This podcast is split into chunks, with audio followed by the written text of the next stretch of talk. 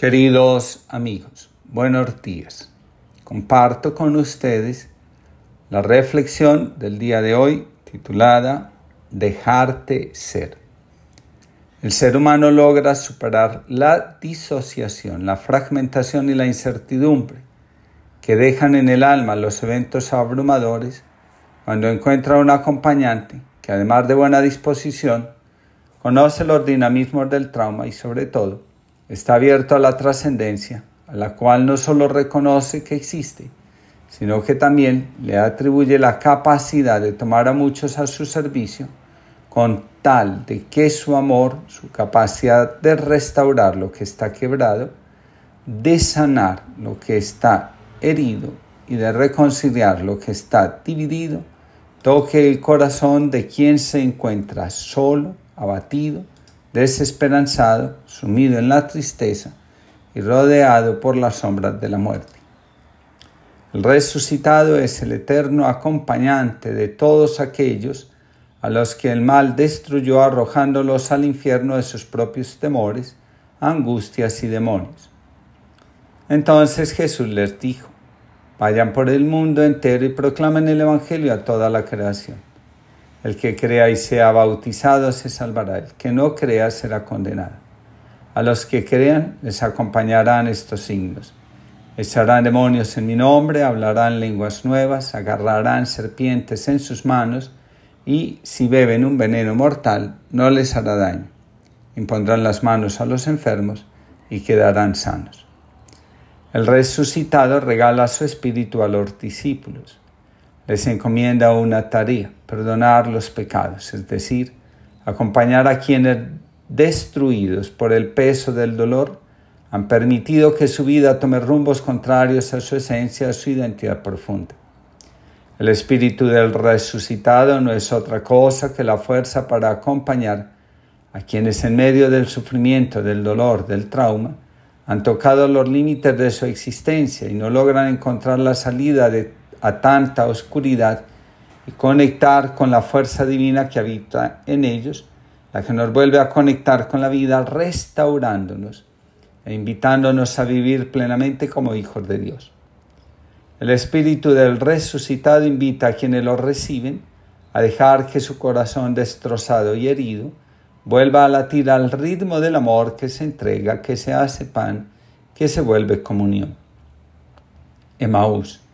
La celebración eucarística es el lugar donde podemos volver cada vez que nuestra alma siente el peso de la incertidumbre, de la duda y la vacilación para regresar a Jerusalén, símbolo de lo que somos realmente nosotros, morada permanente de Dios, donde somos sanados, restaurados, conectados con la alegría que se convierte en anuncio y expresión de la relación con ese algo mayor que siempre está presente en medio de nosotros.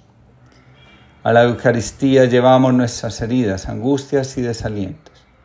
Allí, el resucitado nos explica las Escrituras, nos ayuda a comprender lo que nos sucede, nos regala una vez más el sacramento de su cuerpo y nos recuerda que Él vive y su morada está en el interior de todo aquel que lo acoge, con la disposición de dejarse transformar por el fuego de su amor. La comunión anuncia que donde está Dios el corazón está lleno de gozo, porque la última palabra sobre nuestro destino la tiene la vida. Emaús nos recuerda que una homilía, una palabra oportuna y esclarecedora, cambia las decisiones que el corazón abrumado está tomando. Entre todas, la más radical: alejarse de su propio centro, refugiarse en aquello de lo que un día se distanció.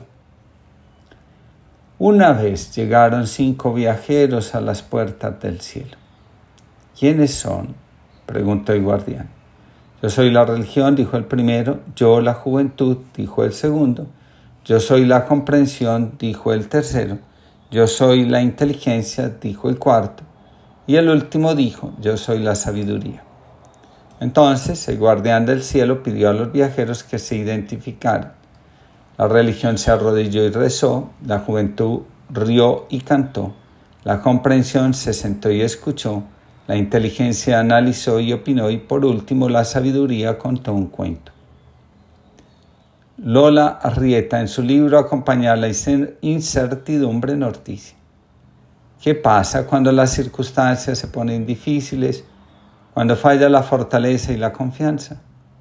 La incertidumbre nos asoma al abismo del miedo, de la ansiedad, de la angustia. Puede transformarse en un tsunami que nos barre la seguridad de las raíces, el suelo, y nos nubla para siempre el horizonte.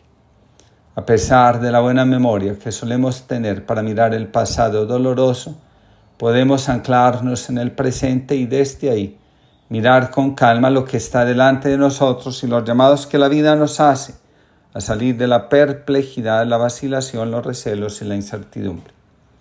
A pesar de las miles de preguntas que pueden suscitarse cada día en un corazón intranquilo y en un alma perturbada, siempre hay una única certeza: Dios camina con nosotros desde siempre. Cuando hay sol, nos cubre como si fuera una nube, y cuando hay oscuridad, como si fuera una antorcha encendida. El resucitado atraviesa siempre las puertas del miedo. El que acompaña, como lo hace el resucitado, siempre parte de la situación actual. Mientras conversaban y discutían, Jesús en persona se acercó y se puso a caminar con ellos. Pero sus ojos no eran capaces de reconocerlo. Él les dijo: ¿qué conversación es esa que traéis mientras vais de camino? Ellos se detuvieron con aire entristecido, y uno de ellos, que se llamaba Cleofás, les respondió: ¿eres tú el único forastero en Jerusalén que no sabe lo que ha pasado allí estos días? Él les dijo: ¿qué? Ellos le contestaron: lo de Jesús el Nazareno, que fue un profeta poderoso en obras y palabras, ante Dios y ante todo el pueblo, como lo entregaron los sumos sacerdotes y nuestros jefes para que lo condenaran a muerte y lo crucificaran. Era tanto el dolor de su alma y de su corazón que no fueron capaces de reconocerlo. Cuando el dolor nos abruma, reconocer a Dios caminando a nuestro lado es una cuestión bastante difícil. Escribe un autor anónimo: ¿dónde reconocerle? En el camino, sigiloso, en sus palabras y sus silencios, en sus acciones y sus gestos. Está con nosotros y el corazón a veces arde. Está con nosotros y entonces todo parece más fácil. Nuestra vida tiene mucho de este Emaús de encuentro y descubrimiento, de comprensión y alegría, de vuelta a Jerusalén para anunciar los que nos colma de dicha. Rezando voy.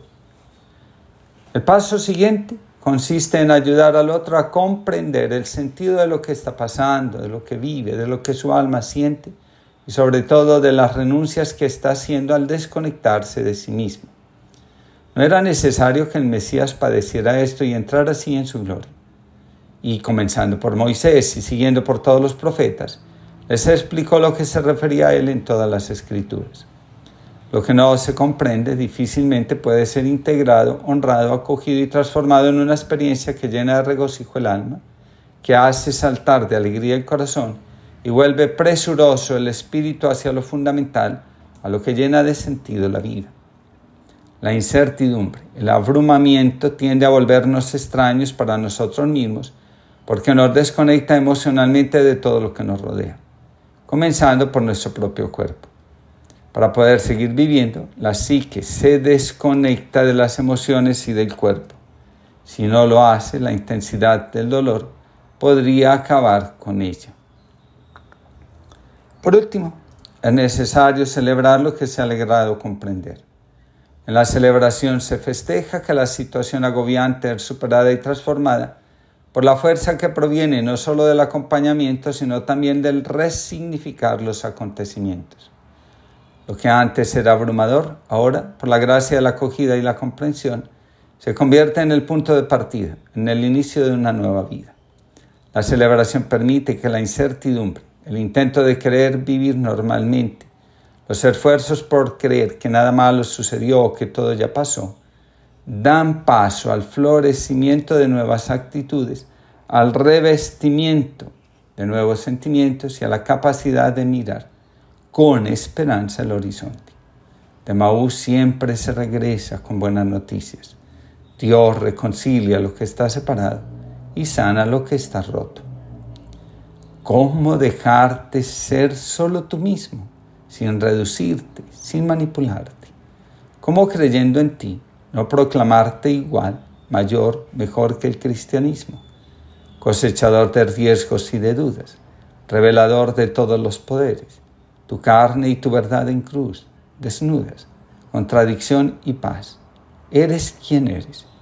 Jesús de Nazaret, hijo y hermano, viviente en Dios y pan en nuestra mano, camino y compañero de jornada, libertador total de nuestras vidas que vienes junto al mar con la alborada, las brasas y las llagas encendidas.